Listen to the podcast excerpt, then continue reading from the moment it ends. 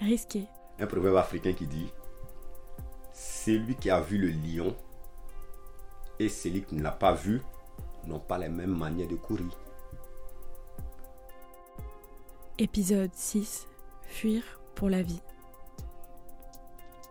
La partie la plus dure, en fait, c'est tout, le tra- c'est- c'est tout le passage.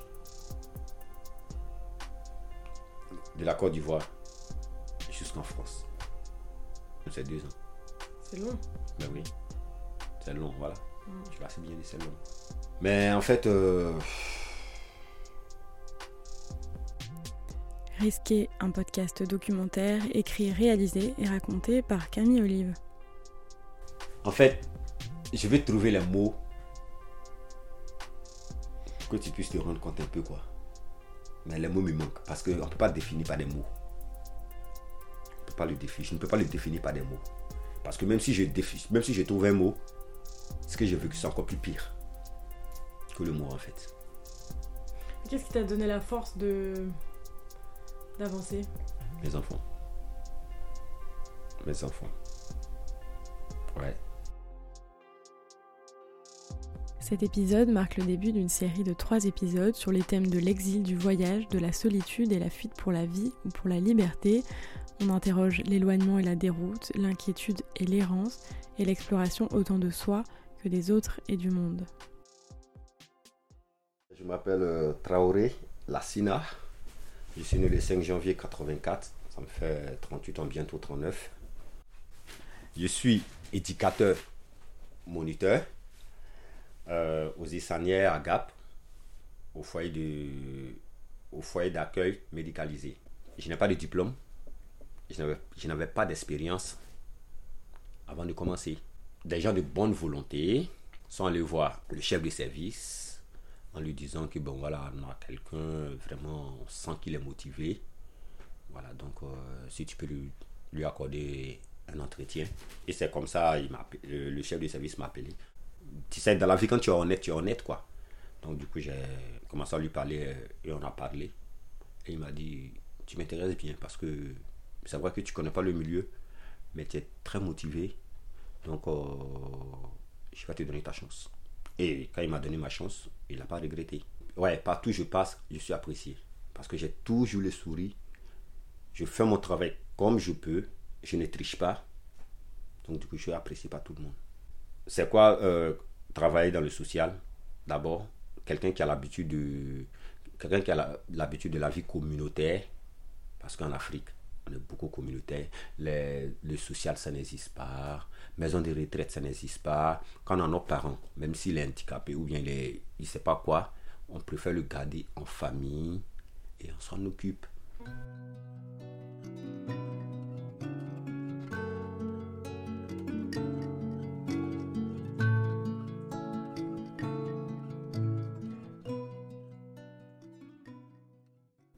Comme beaucoup d'autres Ivoiriens, un jour, la SINA, qui était installée comme vendeur de vêtements à Abidjan, a été contraint du jour au lendemain de quitter son pays pour protéger sa vie, alors qu'il n'avait jamais envisagé rejoindre l'Europe. C'est menacé de mort qu'il a dû partir au plus vite, laissant derrière lui son magasin, sa famille, son quotidien. Quitter son pays n'était que le début d'un voyage de tous les risques, tous les dangers, toutes les souffrances, de la traversée du désert à la violence des hommes dans certains pays, à la traversée de la Méditerranée dans une embarcation gonflable surchargée, à la traversée de la frontière franco-italienne à pied en plein hiver, un voyage dans lequel la Sina a vu la mort de près plusieurs fois et de diverses manières. Puis, en France, il a ensuite dû faire face aux très lourdes difficultés administratives, la peur inhérente à la vie sans papier, l'impossibilité de travailler, en somme, d'être libre.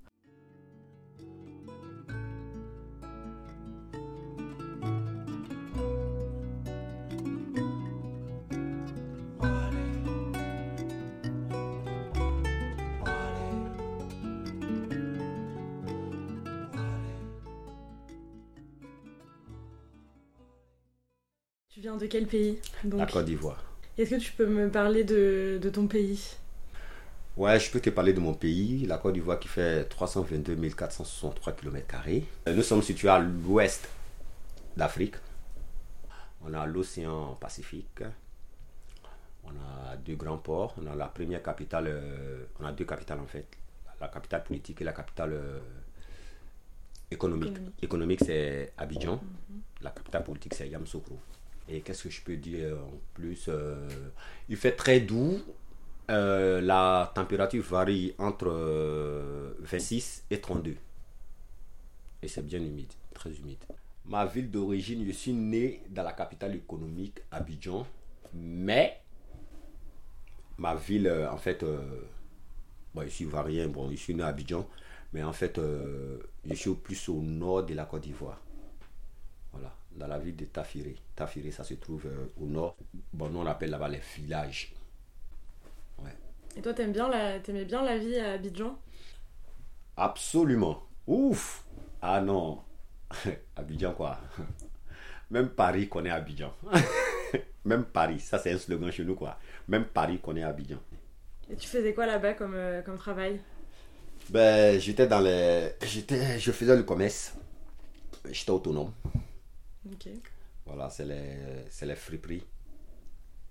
Je suis un grand vendeur de friperies. Les vêtements. Les vêtements, tout. Je connais tellement.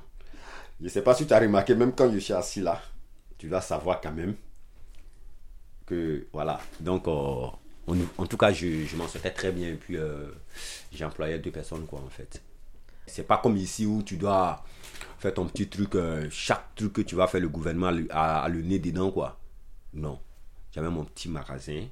J'avais même ma moto, tout ça. Je ne regrette pas ma vie d'Abidjan, en tout cas. J'ai des enfants. J'ai ma première fille qui a 16 ans. Mon deuxième, il a 13 ans. Et le tout dernier, il va avoir bientôt 8 ans. Ils font des études Oui, tous les trois. Ils vont à l'école? Ouais, tous les trois vont à l'école. Tranquille. Ils aimeraient pas venir en Europe aussi? Ma fille m'a dit non, papa, j'aime pas l'Europe. Moi aussi, j'aimais pas l'Europe, hein, sincèrement. Je vais te dire la vérité. Quand je faisais mon commerce, sincèrement, je n'ai jamais rêvé une fois d'être en Europe ici. Parce que je gagnais tellement ma vie, tellement bien ma vie. Donc j'ai dit à ma fille, ma fille dit papa, hum, je ne vais pas venir en Europe. C'est mieux euh, tu me fais un petit magasin, je m'assois dedans. Et puis voilà. Et tu connaissais euh, des Ivoiriens qui étaient partis en France euh, quand tu étais encore là-bas? Tu, le, tu, leur parlais, ils te racontaient un petit peu ce qu'ils vivaient en France? Non, pas spécialement. Non. J'étais tellement j'étais bien. En fait, je n'avais même pas de téléphone Android.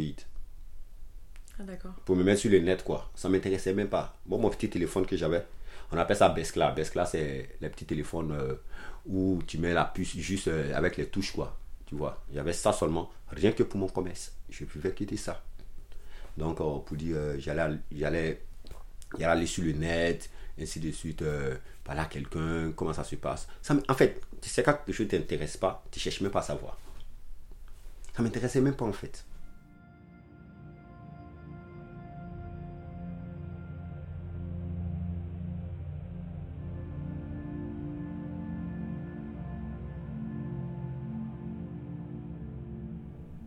Qu'est-ce qui s'est passé ah, ah. Euh, À quel moment tu t'es dit euh, En fait, je me suis pas dit l'Europe, j'ai été forcé à partir. En 2010-2011, beaucoup ne le savent pas, c'est l'armée française qui a bombardé le, le bunker du président de la République de Côte d'Ivoire pour pouvoir le prendre pour l'envoyer à la CPI. Et comme c'était une guerre, c'était une guérilla, donc ce qu'on appelle les rebelles, c'est la force Likon qui est basée à Port-Boué, au 43e Bimar, qui a donné des armes. Donc les armes se sont dispatchées un peu partout. Donc ça a créé l'insécurité.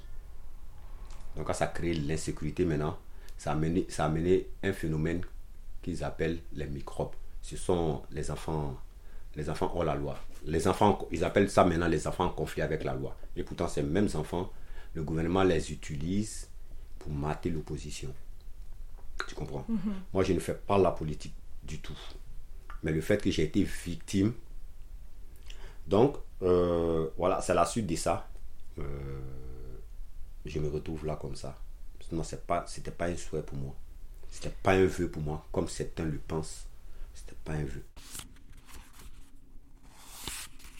c'est en 2011, à la fin de la crise post-électorale, que la Côte d'Ivoire s'aperçoit que des enfants, essentiellement âgés de 8 à 17 ans, sont dans les rues d'Abidjan munis d'armes. Ils agressent, volent, terrorisent et parfois tuent leurs victimes.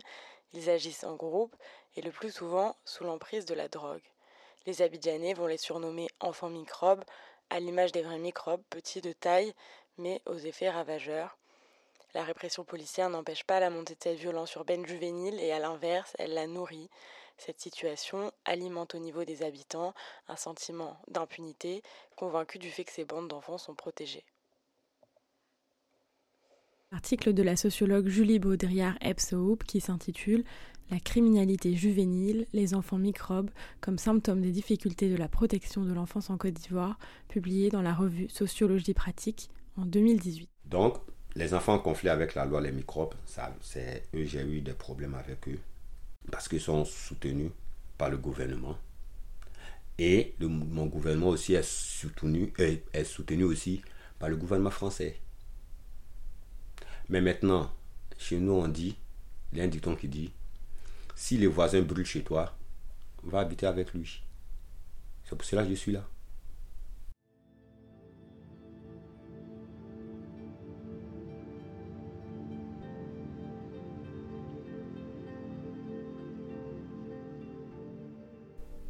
Donc, c'était euh, en, quelle année que tu es parti de Je suis allé euh, en 2016, le 27 juillet 2016, dans la nuit du 26 au 7. Et comment tu t'es préparé? Je ne me suis pas préparé. En fait, euh, quand je faisais mon commerce, je m'en sortais très bien. Et j'avais économisé la, la valeur de, de 800 euros et j'avais le magasin bien rempli. Moi, la première des choses, c'était de, de m'éloigner le plus vite possible. M'éloigner, m'éloigner. Et puis voilà. Et à quel moment euh, tu t'es dit euh, je pars? Et après c'était le 26 juillet Enfin, combien de temps il a fallu? Quelques heures. Quelques heures? Quelques heures. Quelques heures. Tu sais, euh, je vais te dire un proverbe. un proverbe africain qui dit C'est lui qui a vu le lion et celui qui ne l'a pas vu n'ont pas les mêmes manières de courir. Donc, ça s'est décidé en quelques heures. Voilà, quand j'ai eu affaire au microbe, c'est grâce à ma mère. Il y a toujours des cicatrices. Hein. grâce à ma mère. En fait, c'est ma maman qui m'a sauvé. Parce qu'en Afrique, on a, le, respect des, des personnes âgées. Ça compte beaucoup. On ne rigole pas avec. Voilà comme euh, c'est une personne âgée. Voilà, sinon j'étais dans les fièvres, j'étais dans les mains, j'étais ligoté. Voilà, donc le pire, moi-même je savais, je me disais que j'allais plus m'en sortir quoi. En quelques heures, je te dis, en quelques, heures, ma vie, a, ma vie a basculé. En quelques heures. T'as eu le temps euh, de dire au revoir à tes enfants? Non, non, non. Parce que quand ils m'ont relâché, je ne pouvais plus aller chez moi, puisqu'ils connaissent chez moi. Donc j'étais obligé d'aller chez ma mère. Et de là-bas, elle a un ami qui, qui est chauffeur de taxi.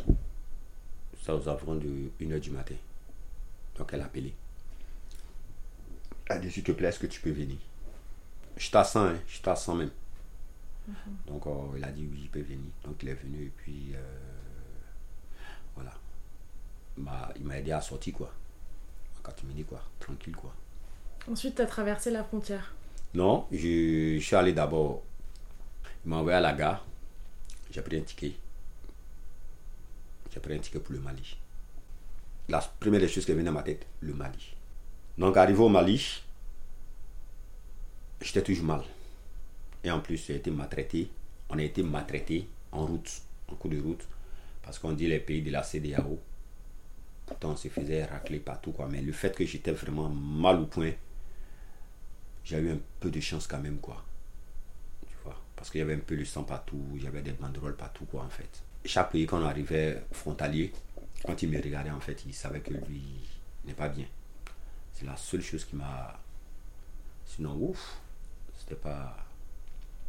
Ils m'ont pas soigné. Ils m'ont pas soigné. Euh, quand je suis arrivé euh, à voir est la troisième grande ville, je suis, allé voir une clinique euh, comme ça.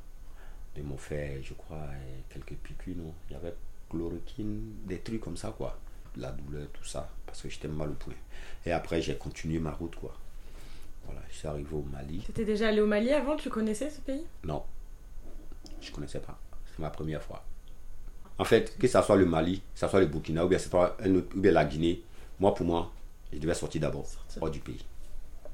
Donc, la première des choses, le gars aussi d'aller me déposer, le chauffeur de taxi allait me déposer aussi, c'était la gare du Mali. Et c'était aux environs de 2 heures.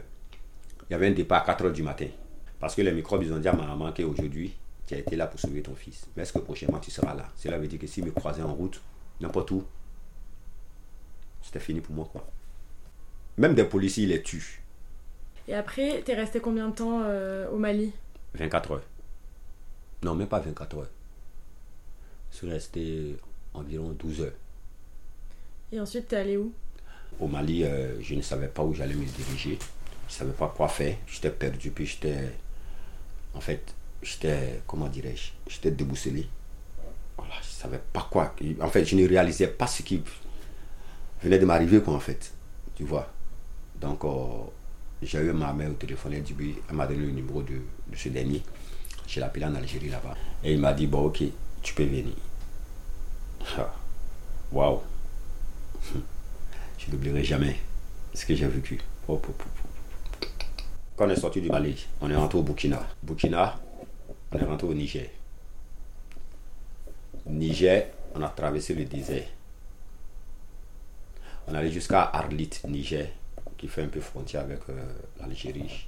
Là-bas aussi, c'est des milliers, de, des milliers de kilomètres de désert. On a traversé, on est rentré en Algérie.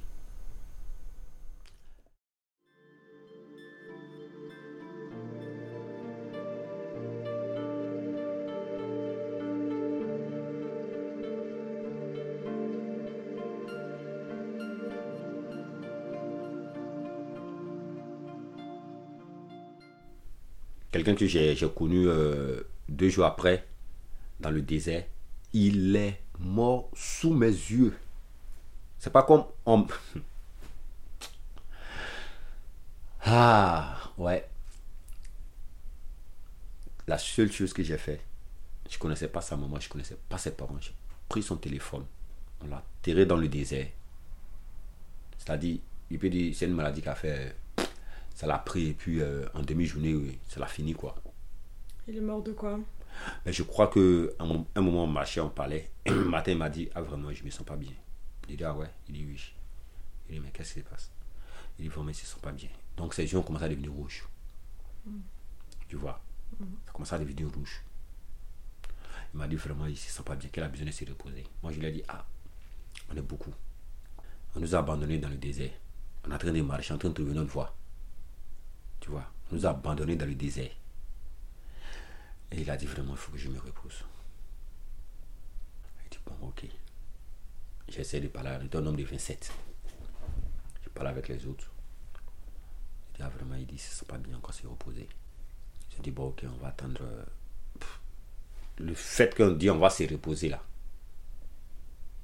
C'est là, il a rendu l'âme. En fait, j'étais là. C'était comme un film, quoi, en fait. Je ne réalisais pas ce qui s'est passé, quoi. C'est l'un d'entre nous qui, qui est venu, il a dit, mais il est mort. Il dit, oh, mais tu, tu rigoles, comment il est mort, regarde comment il est. Il dit, mais bien sûr, il est mort. Et il a dit, mais si tu le touches, tu vas voir. Je l'ai touché. En fait, je ne voulais pas accepter, quoi. Parce que c'était trop facile, quoi, en fait. Trop facile, il meurt comme ça. Il parlait, il parlait de sa maman, tout ça, oui, bon, ouais, sa maman, c'est si. En fait, il me parlait un peu de sa vie, quoi, tu vois. Et moi, j'ai dit, ben, qu'est-ce que moi je vais faire alors? Moi, j'ai pris le téléphone. Je l'ai mis sur moi. On a creusé comme ça, dans le désert, on l'a mis dedans, on on a refermé. Et sa maman m'a, quand sa maman a appelé, sa maman a cru que c'était son fils. Quand sa maman a appelé, elle dit Allô, Ibrahim Pouah Oh non. Il dit C'est pas Ibrahim. Elle a parlé dans la langue. Ibrahim Bemi. Où est Ibrahim?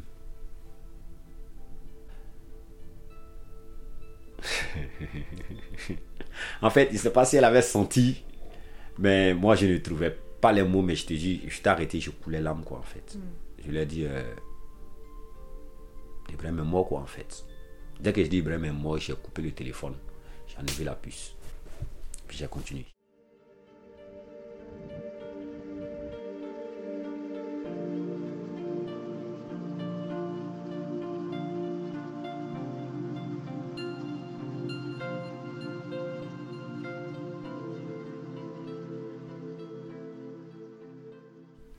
Quand on était en Algérie aussi, pour traverser en Algérie, c'est vraiment très compliqué. On ne circule pas, nous en tout cas, on ne circule pas librement. On nous a fait marcher 30 km la nuit. Et pourtant, la nuit, de 1h du matin, on devait faire les 30 km avant 7h. Parce qu'à partir de 7h, c'est le lever du soleil. Il fait très, très, très, très, très chaud. À Tamaracet, en Algérie, j'avais loué, une camaraderie avec un jeune boutinabé, que je vais être son nom. On marchait, on marchait. Moi, j'ai mon pied qui a commencé à s'éclater. Tu vois. Il était cassé? Non, il a commencé à s'éclater. Ah oui. Ouais, La peau, la, peau. Ouais. Et il y a du pu qui a commencé à sortir dedans. Ouais. Mais tu t'imagines, c'était la course à la montre, quoi. Maintenant, moi, je me disais, ok, j'ai mon sac, j'ai jeté mon sac. Je dis, bon, c'est pas facile, mais il faut que j'y arrive. Donc, moi, je me débrouille à marcher. Donc, j'ai- jeté tout, enfin, mes sandales, tout, tout, tout, tout, quoi. T'as laissé tes affaires. Ouais, mon pied me faisait vraiment très, très, très mal. Très mal. Donc, on a marché de 1 heure jusqu'à 4 heures. Là, on était environ une trentaine de personnes encore. hein. Et mon ami là, il m'a dit que lui tient plus. Il dit, mais pourquoi Il dit, c'est deux pieds? Euh, tellement il a marché, il a commencé à avoir des, des plaies. Voilà, des flics, des flicten. Flicten, c'est ça, non? Ouais. Ouais. Les ampoules. Les ampoules, ouais. L'ampoule, et puis c'est cassé, Ah ouais. tu vois. Tout le long de, ses, de son pied, hein. Donc lui-même, il ne pouvait plus marcher. Il avait son sac. Moi, je lui ai dit, ah, mais comment tu vas faire? Laisse, jette son sac et puis on y va. Il ne peut pas jeter son sac. Il dit, allez-y, moi, je vais me reposer. Mais moi, je savais que si on le laissait là, je te jure qu'il allait mourir. Moi, je lui ai dit, bon, ok. J'ai mis, malgré jeté mon sac, hein, il n'y a plus de son sac, j'ai mis ça au dos. Son sac à lui? Oui. Ah ouais. Ben, il était moins lourd que, que le mien. Donc il a, il a pris lui son sac. Et il a dit, bon, je l'ai tenu. Il savait que je n'allais pas tenir longtemps avec lui aussi quand même, quoi. Mais j'ai dit, bon, je ne vais pas le laisser quand même, quoi. Il y a déjà, il y a, euh, dans le désert, il y a un premier que j'ai déjà perdu. Donc du coup, quand même... euh, et je me suis débrouillé avec lui au lieu de 7 heures. Tout le monde est parti pour nous laisser. Je suis resté seul avec lui, en train de marcher. Heureusement qu'il y avait des Algériens de bonne volonté. Comme ils m'ont vu, je tenais comme ça. Ils ont su que, voilà, on est en difficulté, quoi. Puis moi aussi, mon pied aussi, euh, quand tu regardais mon pied, tu voyais directement, il y a l'eau qui sortait dedans, quoi. Des, des Algériens. C'est vrai qu'ils ne nous prenaient pas, mais ils garaient. Ils nous donnaient de l'eau, du pain, tout, tout, tout. Donc je lui disais, bon, allez, on va s'asseoir 10 minutes, on va manger tranquillement, tu vas boire de l'eau et on va continuer. Sinon, si jamais le soleil nous trouve là, on est mort. C'est sûr. Il dit, mais dans ce cas, laisse-moi, faut partir. Il dit, non, si je vais, si je vais pour te laisser, c'est sûr que je vais. Voilà. Ma conscience ne va pas me laisser tranquille. Il dit, allez, on va faire un effort. Et c'est comme ça qu'on a fait l'effort. On est arrivé à 9 heures. Dans le coin. À ce moment, il commence à faire chaud déjà. On arrive à 9 heures.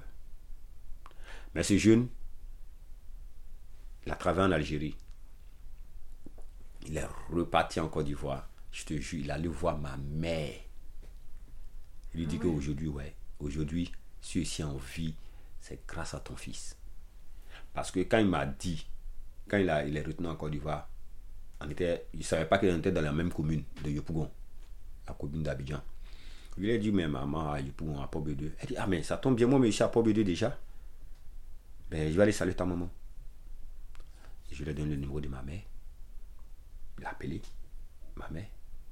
Puis elle a dit simplement à ma mère que non, je suis un ami de ton fils. Comme ça, on était en Algérie ensemble, tout ça. C'est-à-dire, il a tout détaillé à ma mère.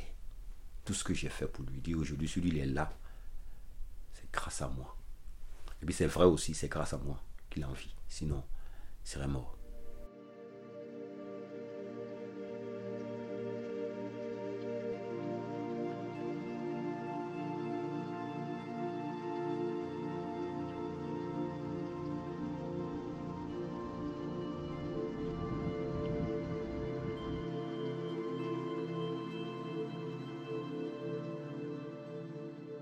En Algérie, je me suis dit, bon, ok, le gars, m'a bien accueilli, sincèrement, tout ça. Et je me suis dit, euh, voilà, je vais rester là-bas pendant, euh, pendant deux ou trois ans. Voilà, le temps que le truc se calme. Et je retourne en Côte d'Ivoire. Je t'ai dit que j'avais pas l'idée de venir en Europe. Du tout. Ah non. Je n'ai pas fait trois ans en Algérie. J'ai fait que huit mois. Pourquoi? Parce que les Algériens aussi, ils faisaient des refoulements. Donc quand ils vous prenaient, si tu t'es fait rafler dans la ville d'Algérie, ils vont te déposer dans le désert entre l'Algérie, soit le Mali, ou bien entre l'Algérie, soit le Niger. Sans eau ni rien. Il y a beaucoup qui, sont morts dedans, mais personne n'en parlait. Personne. Parce que comme c'est nous les Africains, personne n'en parle. Pourtant, si c'était euh, des Européens où ça s'est passé comme ça, voilà. Donc, euh, personne n'en parlait. Tout le monde s'en fout. Tranquille, chacun dans son coin. Pendant ce temps, il y a des gens qui meurent. Donc, euh, comme il refoulait, c'est là que je me suis dit, bon, allez, lui, c'est 8 mois. J'ai appelé ma maman, je lui ai dit, bon, la situation en Côte d'Ivoire, comment ça se passe? Elle dit, non, je préfère pas que tu viennes maintenant. Je lui ai dit, mais dans ce cas, Algérie, ça refoule. Si je me fais attraper, je ne vais pas rester dans la maison indéfiniment, je dois forcément sortir. Et si je sors comme, comme il prend, si mon prix, on me met dans le désert, c'est la mort assurée. La meilleure des manières, je vais traverser la Méditerranée. Voilà, c'est ce que je me suis dit. Dit soit je meurs, soit je survis. C'est ça. J'avais pris la décision et j'ai dit, allez. Puisque j'étais au milieu, derrière, là c'était sûr que je n'allais pas m'en sortir. Mais devant, il y avait au moins 5% des chances de m'en sortir. Donc qu'est-ce que je fais? J'attaque les 5%. Pris la décision de passer en Libye. Oui, en Libye. Et en Libye, c'était vraiment ouf. Ouais, en Libye, c'était c'était vraiment très dur. Tu savais avant de partir en Libye que ce serait aussi dur et je aussi savais. risqué? Tu savais? Ouais, je me suis dit c'est risqué, c'est dur, mais je ne préfère pas être dans le désert entre le Mali et l'Algérie ou bien entre le Mali du le comment on appelle euh, le Niger. Soit il y avait deux possibilités. Soit je m'en sortais en Libye, idem, ou soit je me faisais attraper et vendre, être vendu comme esclave. Il y a une fois, on était chez nos passeurs et ils, nous ont vendu un jour, quoi. Un jour. On allait dans un, dans un, dans un champ de haricots et on nous a dit de semer l'haricot. Je t'ai dit, ils sont arrêtés avec des calaches. moi, je me disais que non, mais c'est fini pour moi, en fait. Ouais, il dit c'est fini. Et miraculeusement, euh, le soir, ils sont venus nous chercher pour aller nous déposer où nous ont pris. Cela m'a dit, ouais, on a eu la chance, quoi, en fait. Et t'étais avec qui? J'étais avec des gens, des, des gens qu'on s'est croisés comme ça euh, dans la route, euh, euh, comme on appelle, sur la route, et puis on a lié, pas amitié, mais camaraderie, quoi, en fait. Voilà. C'était des Ivoiriens ou il y avait Il y avait tout, il y avait Gambien. Ah ouais. Comme je parle un peu l'anglais, euh, j'avais des amis, euh, des camarades anglophones, puis francophones. Voilà. Non, mais quand vous êtes plus jeune, c'est ça même qui est le danger, parce que ça fait gros lot. Mais on était toujours beaucoup. Toujours. Toujours beaucoup. Ah ouais. Et comment t'as traversé la Méditerranée? Bateau gonflable. Zodiac. Ouais. Voilà, 27 mètres de long, 3 mètres de large. On était 124 dedans. Et il y a des gens qui se sont noyés? Personne. Heureusement. Ouais. Heureusement. Heureusement. Tu t'imagines euh, quelque chose, ils ont mis euh, ils ont mis un petit moteur derrière, ils ont gonflé 27 mètres de long. C'est même pas en bois en fait, en plastique quoi. Et puis vous êtes 124 dedans. Allez, vous prenez la Méditerranée, vous partez.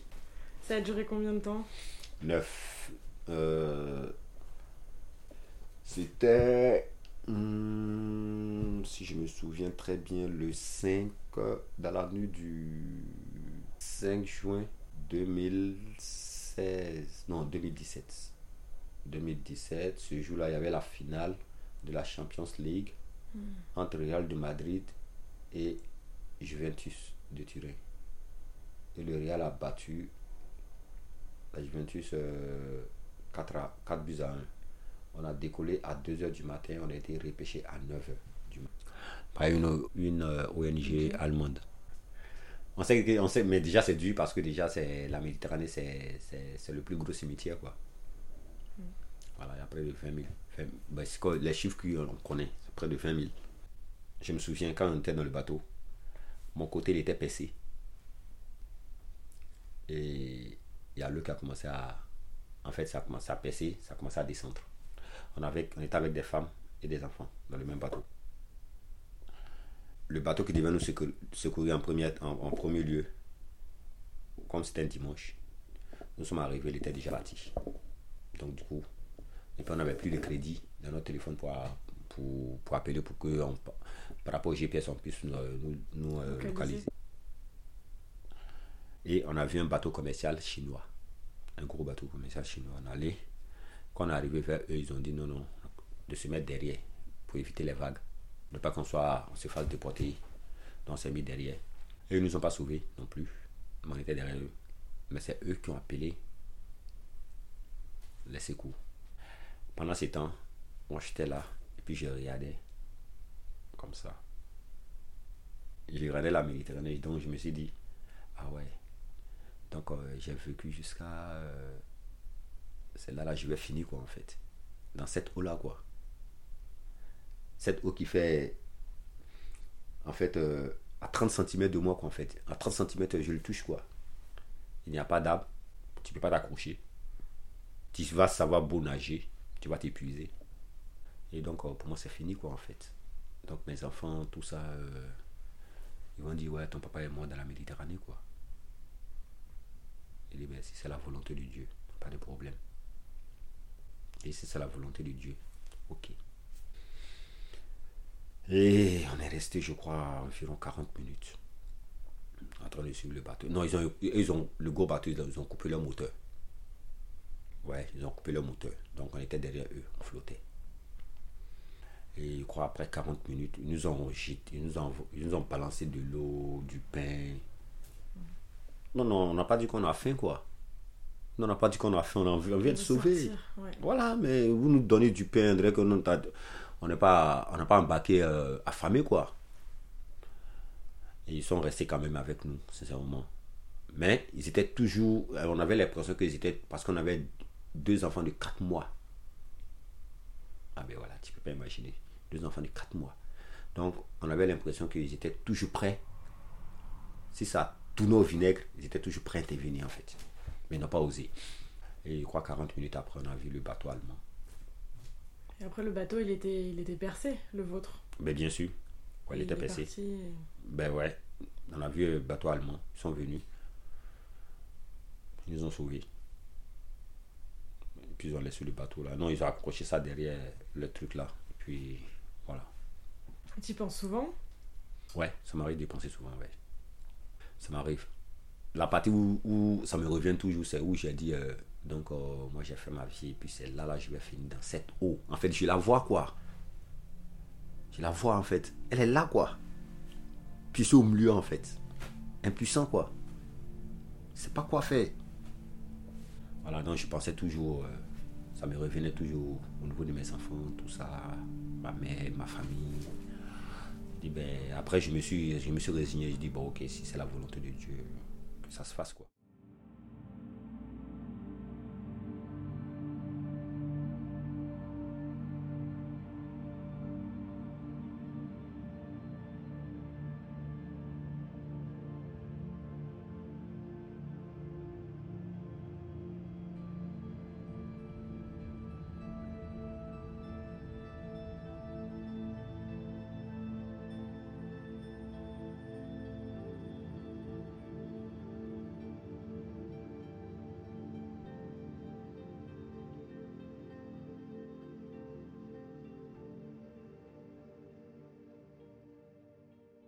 Et pourquoi tu es venu euh, à Gap?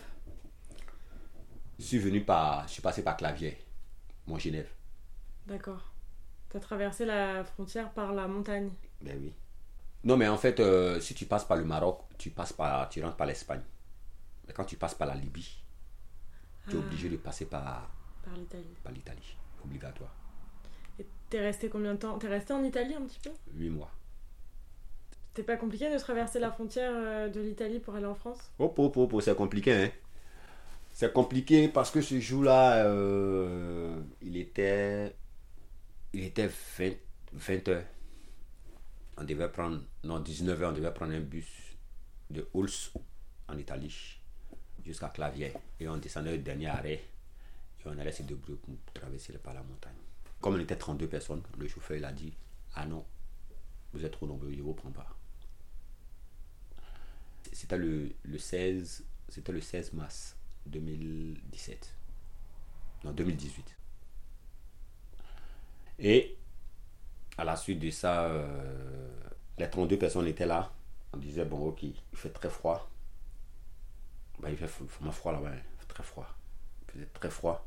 Et on était à la gare. Et moi, j'ai dit, bon, entre Ols et Clavier, il y a 14 km. On fait le choix. Soit on décide de marcher jusqu'à Clavier, ou soit on décide de dormir dans la gare, mais les gendarmes viendront nous faire sortir vers 1h du matin, 2h, ça sera plus grave. Et entre nous, on se parlait. On se parlait pour trouver un truc. Et moi j'ai dit, moi je vais opter pour la marche. Parce que dans le désert, j'ai fait plus de, plus de 20 à 30 km à pied, quoi, dans le désert. Euh, je me disais que 14 km. Mais ce qui était dangereux dedans, c'est que c'est tellement raide, ça monte. Ça monte, ça monte. Et moi j'ai dit, je vais opter pour marcher. Donc euh, il y a un qui dit, bah, je viens avec toi, ainsi de suite, ainsi de suite, ainsi de suite. Donc il y avait au moins 15 qui étaient prêts. Donc quand on a pris la route, les 15 autres, ils ont dit, Hum, ce qu'il a dit, c'est vrai. Donc préfet. Donc ils nous ont suivis. Donc comme ils ont suivi, euh, il y avait une, une Française qui est à Briançon. Je la connais pas, Myriam. Elle, euh, elle nous a vu 32 personnes, le chauffeur ne nous a pas pris. Et elle a commencé à traiter le chauffeur de, de raciste et de, dire, euh, de faire descendre ses, ses valises. Donc elle est restée avec nous au début, tu vois, parce qu'elle dit non que elle peut pas nous laisser comme ça. Quoi. On dit, mais, nous on a dit, mais nous les 32 personnes, tu ne veux pas nous prendre aussi. Donc il fallait partir dans ton bus. Elle dit non, non, elle préfère rester comme ça, voir comment ça va, ça va évoluer. Maintenant, il y avait les gens qui font la maroute. D'abord, moi je l'ai appelé. Ben, C'est quelqu'un qui avait son numéro. Je l'ai appelé. Et je lui ai dit, euh, voilà, euh, on est 32 personnes. Le chauffeur n'a pas voulu nous prendre. Parce qu'il nous attendait déjà là-bas pour nous faire traverser. C'est là il m'a demandé, vous êtes combien d'environ environ une trentaine de personnes. Voilà. Du coup, euh, le chauffeur ne nous a pas pris. On ne peut pas dormir. Ils vont nous faire sortir. Il dit, non, c'est très dangereux, ne marchez pas. Comme ça. On a vu pire là. Laisse tomber. On va marcher. Et en fait, il ne croyait pas. Donc, quand on est allé, donc on a marché de, de 21h jusqu'à 3h du matin. Non, 1h du matin. Tout le monde a marché. Mais il y a beaucoup qui ont abandonné les, les sacs, les valises euh, en route. quoi. Moi, j'avais j'avais un sac, euh, j'avais un sac euh, normal. quoi. Et toi, t'as gardé ton sac? J'ai gardé, ouais, c'était environ 20 kilos, 25 kilos. Donc, moi, j'ai gardé mon sac. Et puis, voilà. 1 km 5 avant Clavier, ils étaient obligés de prendre leur voiture, rentrer dans le territoire italien et venir nous récupérer. Donc ils nous ont récupérés, ils nous ont mis à Clavier. Il y avait un garage, ils nous ont mis dedans. On était tellement nombreux, ils ont cassé une église à cause du chauffage, mais il faisait froid. Puis il neigeait quoi. Donc, ils nous ont mis dedans. Puis ils ont dit de se calmer, qu'à partir de 5 h du matin, ils vont nous faire traverser. Mais tu sais, dans un groupe, il y a toujours des rebelles. Peut-être qu'ils disent non, vous allez appeler les gens, euh, la carabinerie. Euh, carabinerie, c'est les gendarmes de, de, de l'Italie. Oui. Les appeler, vont nous prendre pour nous jeter encore en Italie. On ne veut pas, on va traverser la nuit. On va traverser maintenant. C'est là le, le, jeune avec qui j'étais au téléphone. Les- il m'a dit, il y a eu qui au téléphone tout à l'heure là J'ai dit, c'est moi. Et il m'a dit, euh, voilà, on est venu, c'est pour vous, pour vous aider à traverser. Actuellement, si jamais vous essayez, les gendarmes français, ils ont des motoneiges. Vous n'allez pas, vous n'allez pas vous échapper. Faites-nous confiance. C'est là, moi, j'ai dit aux autres, on a dit, bon, il allait sincère. Parce que quand tu fais ces gens de route, tu n'as pas confiance en quelqu'un en fait. Hmm. Il dit bon, il allait cesser. Ben pourquoi pas. Ok, les gens, les gars, on va dormir, on va se reposer. Ils nous ont donné des biscuits, des boissons chaudes, tout ça. Et à 5 h du matin, ils ont fait deux colonnes. On est passé deux fois. Il y, a une, il y a une première colonne qui est 16 personnes. Ben, il y avait, je crois, il y avait 4 véhicules. Tu vois. Ils ont pris 4, 4, 4, ça fait 16. Ils ont pris 4, les 16 premières personnes. Maintenant, comme c'est moi qui me suis adressé au groupe, j'ai dit, bon, ok, je ne vais pas avec la première colonne, je vais attendre le deuxième. Ah ben, c'était pas évident. Parce qu'on a, ils ont fait, ils ont fait la voie. Mais je crois à la hauteur de, de ça faisait environ un mètre, quoi. C'était comme des tranchées, quoi. On marchait dedans. On s'est retrouvé au refuge euh, solidaire de Briançon. À partir du moment où j'ai arrivé là-bas, les gens n'ont pas venir te chercher. Mais ça a été, ce sentiment été vraiment bizarre pour moi parce que quand je suis arrivé, avec le, mon groupe, hein, de Oh non, non, ça va à Paris, à Paris, Paris. Il dit Ben, vous partez à Paris. D'autres disent Non, on va à Dijon, Nantes, ainsi de suite. Moi, il dit Non, moi, j'ai pas envie de bouger.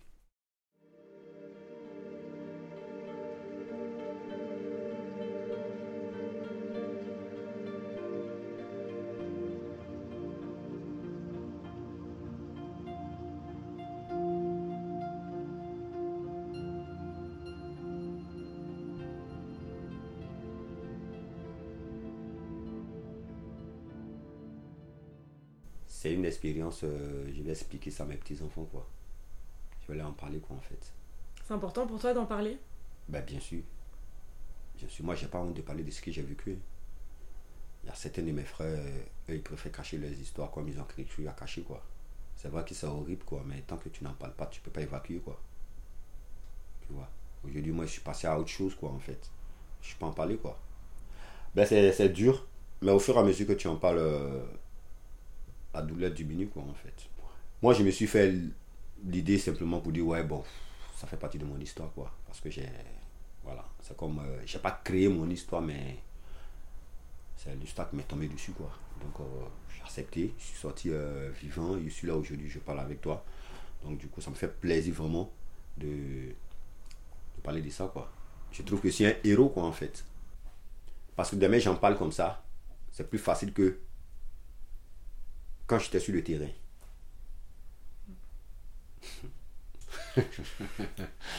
ah, je ne sais pas comment je vais, je vais définir. Tu ne peux pas comprendre en fait. Sincèrement. faut le vivre.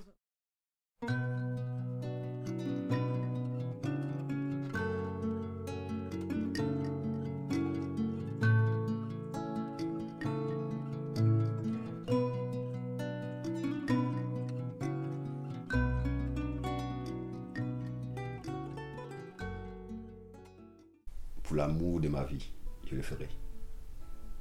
C'est comme la main, je suis ici. Je suis avec elle ici. Je ne souhaite pas, je suis, on, on, me rapatrie. Pour elle, je peux prendre le même risque. Parce que donc tu as rencontré Nathalie, c'est ça? Ouais. En France? Ouais. Vous êtes mariés? Ouais. Ça fait combien de temps? Trois ans. Alors nous, on s'est rencontrés à l'automne 2019. Très vite, il a, bah, au printemps, il a été dégoûté au QTF pendant début d'été. Il s'est retrouvé euh, avec euh, un ordre de quitter le territoire français. Donc on a eu euh, des années de, de, stress par rapport à cette situation où on avait peur de sortir de chez nous, de rencontrer une voiture de flic qui nous contrôle et qui se fasse du coup la prison administrative, un rapatriement, etc. Mais en même temps, à la mm. maison, il n'était pas non plus à l'abri parce qu'à tout moment, les gendarmes pouvaient venir le saisir. Donc en fait, on a vécu des années euh, assez difficiles comme ça. Et là, euh, moi, j'ai dit, bah, écoute, on se marie. Et tout de suite, en fait, euh, parce que je savais ce qu'il attendait derrière. Et en fait, pour le protéger, avec ça, le mariage. c'est pas quelque chose que moi, je voilà, n'ai pas comme projet de vie de me marier, mais ça a été une urgence, en fait. Nathalie Tison est comédienne, directrice d'une compagnie de théâtre et mène des ateliers de théâtre tout en montant des spectacles sur des thèmes engagés. Et là, j'ai bourriné comme, une tarée, en fait, pour arriver à. Lui, de son côté, il a payé quelqu'un sur place pour euh, demander tous les papiers en Côte d'Ivoire parce qu'il lui fallait une tonne de papiers, du genre euh, certificat de célibat, euh, certificat comme quoi il n'avait pas été marié, qu'il n'y avait pas de mariage coutumier, certificat de nationalité, bref, tout un tas de paperasses qu'il a fallu qu'il récolte là-bas. Donc, ça, il a mis quelqu'un sur le coup euh, on a réussi à avoir tous ces papiers euh, en un mois. Euh, et puis après, voilà, on est allé voir la mairie. En fait, on, s'est marié au mois d'août. Il fallait que ça aille super vite parce que bah, tant qu'on n'était pas mariés, lui, il risquait d'être embarqué.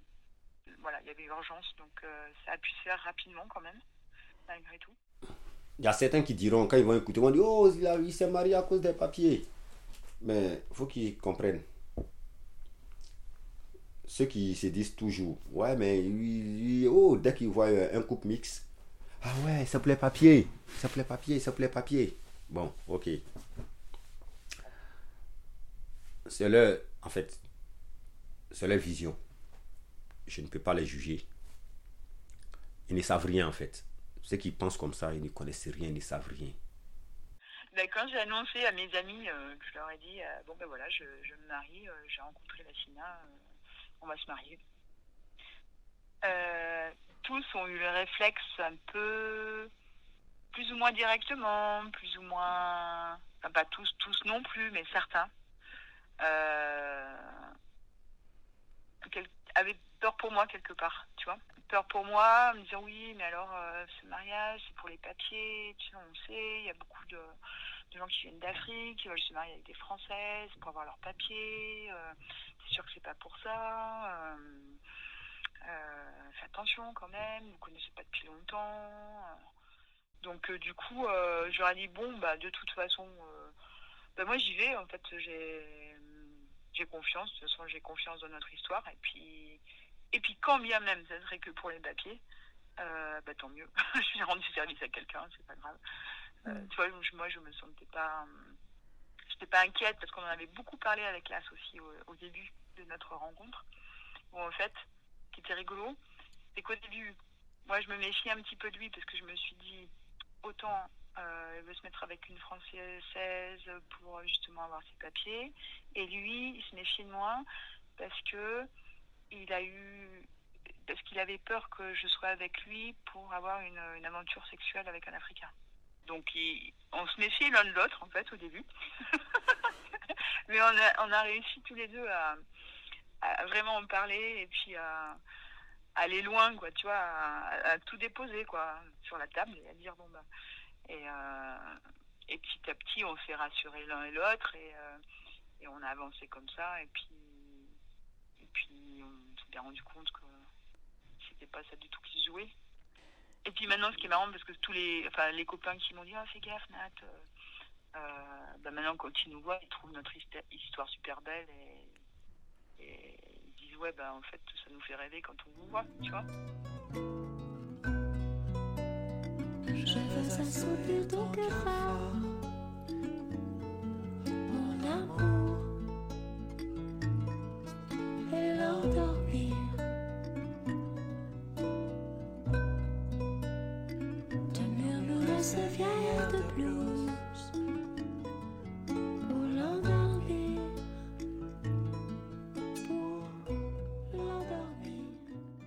Du coup, on se marie en août. En septembre, on a déposé euh, la demande de titre de séjour à la préfecture de Gap pour rattachement au conjoint. On avait fait un dossier béton, on avait une trentaine d'attestations de, voisins, d'amis de commerce. On gardait toutes nos factures de nos, courses qu'on allait faire ensemble et tout. On demandait des factures aux commerçants avec nos deux noms.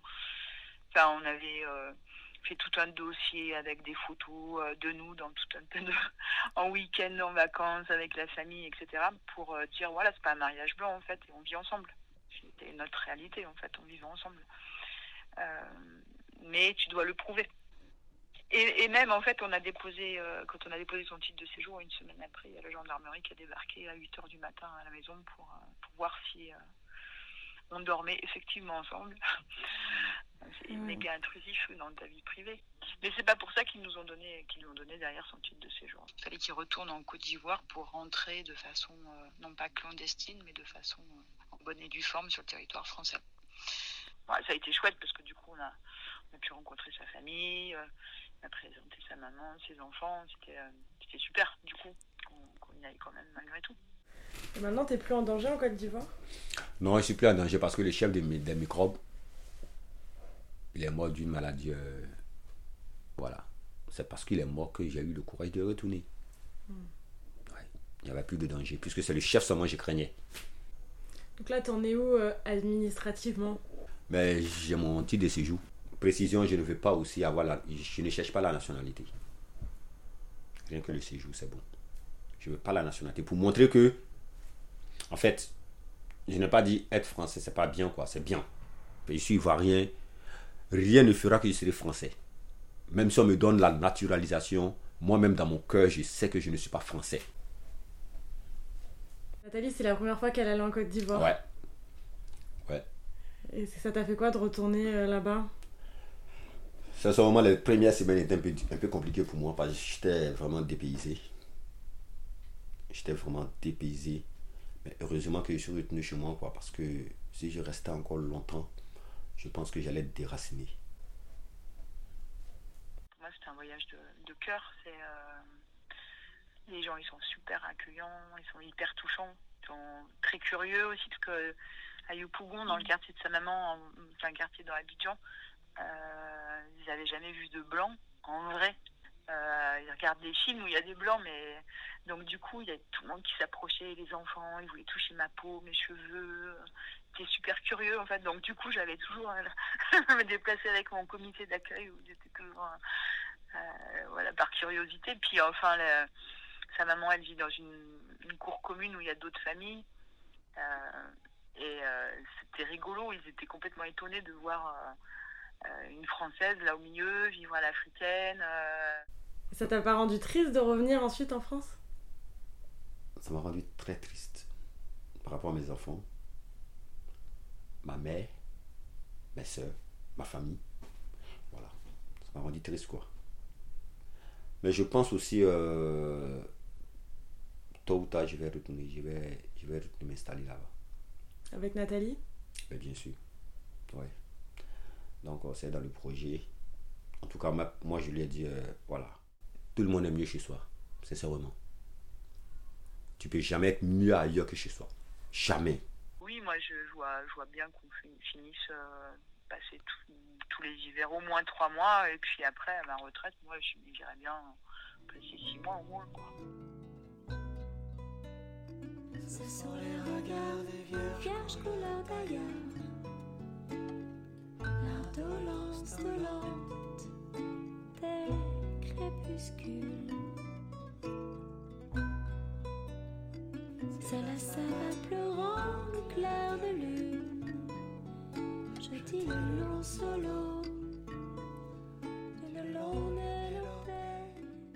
par rapport à tout ce qu'on a vécu, euh, moi j'étais loin de m'imaginer avant de le rencontrer, comment ça se passait euh, réellement, concrètement. Euh, de vivre aussi avec cette peur, comme ça, la, peur au ventre. du coup, on s'est dit, c'est pas possible, on ne peut pas rester comme ça, les bras ballants. On a envie de faire, de faire quelque chose pour tous les autres qui arrivent, qui arrivent en France et qui vivent ces situations, voire même pire, ou plein d'autres situations. Donc du coup, on a imaginé, euh, en fait, ce qu'on aimerait faire, c'est une campagne de sensibilisation en Côte d'Ivoire, commencer par la Côte d'Ivoire, puis après les autres pays francophones de l'Afrique de l'Ouest, pour dire euh, aux familles et aux jeunes, euh, leur montrer les dangers des routes clandestines, leur montrer surtout la situation en France, ce qui se passe réellement quand des jeunes arrivent. Ceux qu'on a interrogés, tous, hein, ils nous ont tous dit si on nous avait informé, si on avait su, on ne serait pas venus. Tous. Donc. Euh, Même quelqu'un qui a cherché ma femme, quelqu'un qui a cherché ma femme, me demande de prendre, de traverser par la, par la Méditerranée. Je vais lui dire, n'y va pas. Même mon rival, c'est ce que je En fait, si j'ai un rival, même mon rival, je lui dirai pas. Même si tu as tué ma mère, je te dirai pas de prendre cette route. Nous, nous les Africains, on est comme. Euh, on est têtus en fait.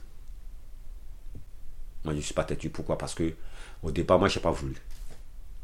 C'est pas comme j'ai un ami qui est à Paris, qui prend des photos en bas de la tour Eiffel, qui balance sur le net et que j'ai vu, je vais le rejoindre. Non, c'est pas le cas.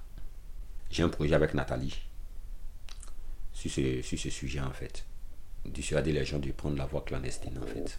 C'est vrai qu'on ne donne pas le, on donne pas le, le visa, c'est vrai. La France ne délivre pas le visa comme ça. Mais néanmoins, on veut sensibiliser les jeunes ne plus emprunter la voie clandestine. Si tu vois qu'aujourd'hui je veux me mettre dans le projet, c'est que ce que j'ai vu, j'ai eu plus de chance. Parce que moi j'ai vu des morts, en fait. Mais bon, nous, on va jamais leur dire ne partez pas. On ne peut pas dire à quelqu'un de ne pas partir. C'est, ça reste son choix personnel. Mais, euh, mais au moins, qu'il sache s'il va trouver. Euh, en fait, là-bas, il y a, y a, toujours ce, grand mythe de l'Eldorado qui est toujours euh, complètement actif. Et oui, s'imagine que dès qu'ils sont mis le pied en Europe, euh, tout va bien se passer, c'est le pays de l'argent, on va trouver du travail, euh, c'est facile et il n'y a pas de souci en fait. Il y a un mensonge qui est aussi euh, maintenu par ceux qui sont ici, qui racontent pas leur réalité pour par honte et puis pour pas, pour pas décevoir la famille. Donc en fait, ce mythe, il est toujours depuis des générations en fait, il est maintenu il y a un gros mensonge et il y a un grand écart en fait entre la réalité de ce qui se passe ici et ce que pensent les gens là-bas et le pourquoi ils partent. Donc du coup, euh, voilà, notre but, ça serait un peu de d'aller démonter le mythe, c'est-à-dire euh, leur dire voilà, vous allez trouver ça en France en fait, c'est pas ce que vous pensez, c'est pas ce que vous imaginez, et puis dire au pays s'il y a, s'il y a des, des jeunes qui rentrent, euh, qui veulent rentrer, accueillez-les comme des héros, c'est pas des c'est pas des feignants, c'est pas des maudits, c'est pas faut pas les rejeter quoi ce que je trouve dramatique, c'est l'image voilà, qu'on a d'eux, alors que c'est des gens qui ont traversé des trucs, mais super durs en fait, euh, euh, et qui ont une force euh, pour traverser ça, et qui finalement, quand tu leur parles, ils ont toujours le sourire, il y a toujours quelque chose qui pétille dans le regard, et ils ont une force monumentale. Et toi maintenant, t'es heureux? Si je suis heureux, quoi. Mm. Ben, je suis heureux, ouais. Je suis heureux. C'est quoi ton plus grand rêve? Ben, je l'ai déjà réalisé. J'ai déjà réalisé mon rêve. hein. Moi, j'ai pas besoin de milliards comme les, les impérialistes. hein.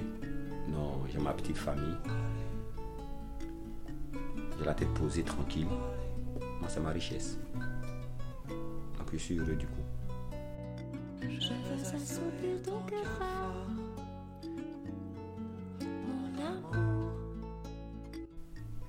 que si je rentre à la maison, il y a quelqu'un avec qui je peux m'asseoir, parler, on peut faire des câlins, tout ça, on peut se rencontrer notre, notre journée, tout ça. Je parle, on m'écoute, j'écoute, tu vois. Voilà, si j'ai envie de faire quelque chose, je le fais quoi en fait. Financièrement, je ne suis pas, je ne suis pas bien placé, mais je ne manque pas de, de tout quoi, tu vois. Je suis bien dans ma vie comme ça, tranquille quoi. Je suis heureux quoi, je suis très heureux.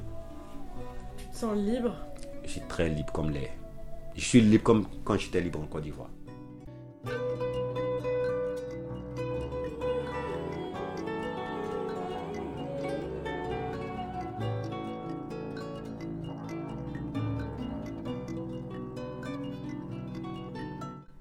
Malgré les risques, ils sont encore nombreux chaque année, ces hommes et ces femmes, à quitter leur pays empruntant la voie clandestine au péril de leur vie. Selon l'OCDE, entre 2000 et 2020, le nombre d'émigrés ivoiriens dans les pays de l'OCDE a même augmenté de 245%. Et depuis 2015, environ 20 000 personnes auraient disparu en tentant la traversée de la Méditerranée. Des risques pour quitter un ou des contextes invivables, des risques extraordinaires mus par les rêves d'un Eldorado fantasmé. L'écrivain Patrick Chamoiseau écrit si ceux qui demandent une aide à leur mobilité relevaient d'une engeance de sauterelles à de la surface du monde. L'on parle souvent d'eux à travers des statistiques ou des images inquiétantes, parler de statistiques pour déshumaniser, pour ne pas voir, et c'est nier tout de la singularité des parcours, de l'intensité des souffrances et des désillusions fracassantes. S'entremêlent des risques trop grands et des destins rendus invisibles. Mettre en lumière et écouter les récits, c'est rendre une part d'humanité arrachée, c'est aussi une possibilité de prendre conscience des drames humains quotidiens qui se jouent sous nos yeux. Enfin, informer et rendre visible, c'est toute la force du projet de Lassina et Nathalie.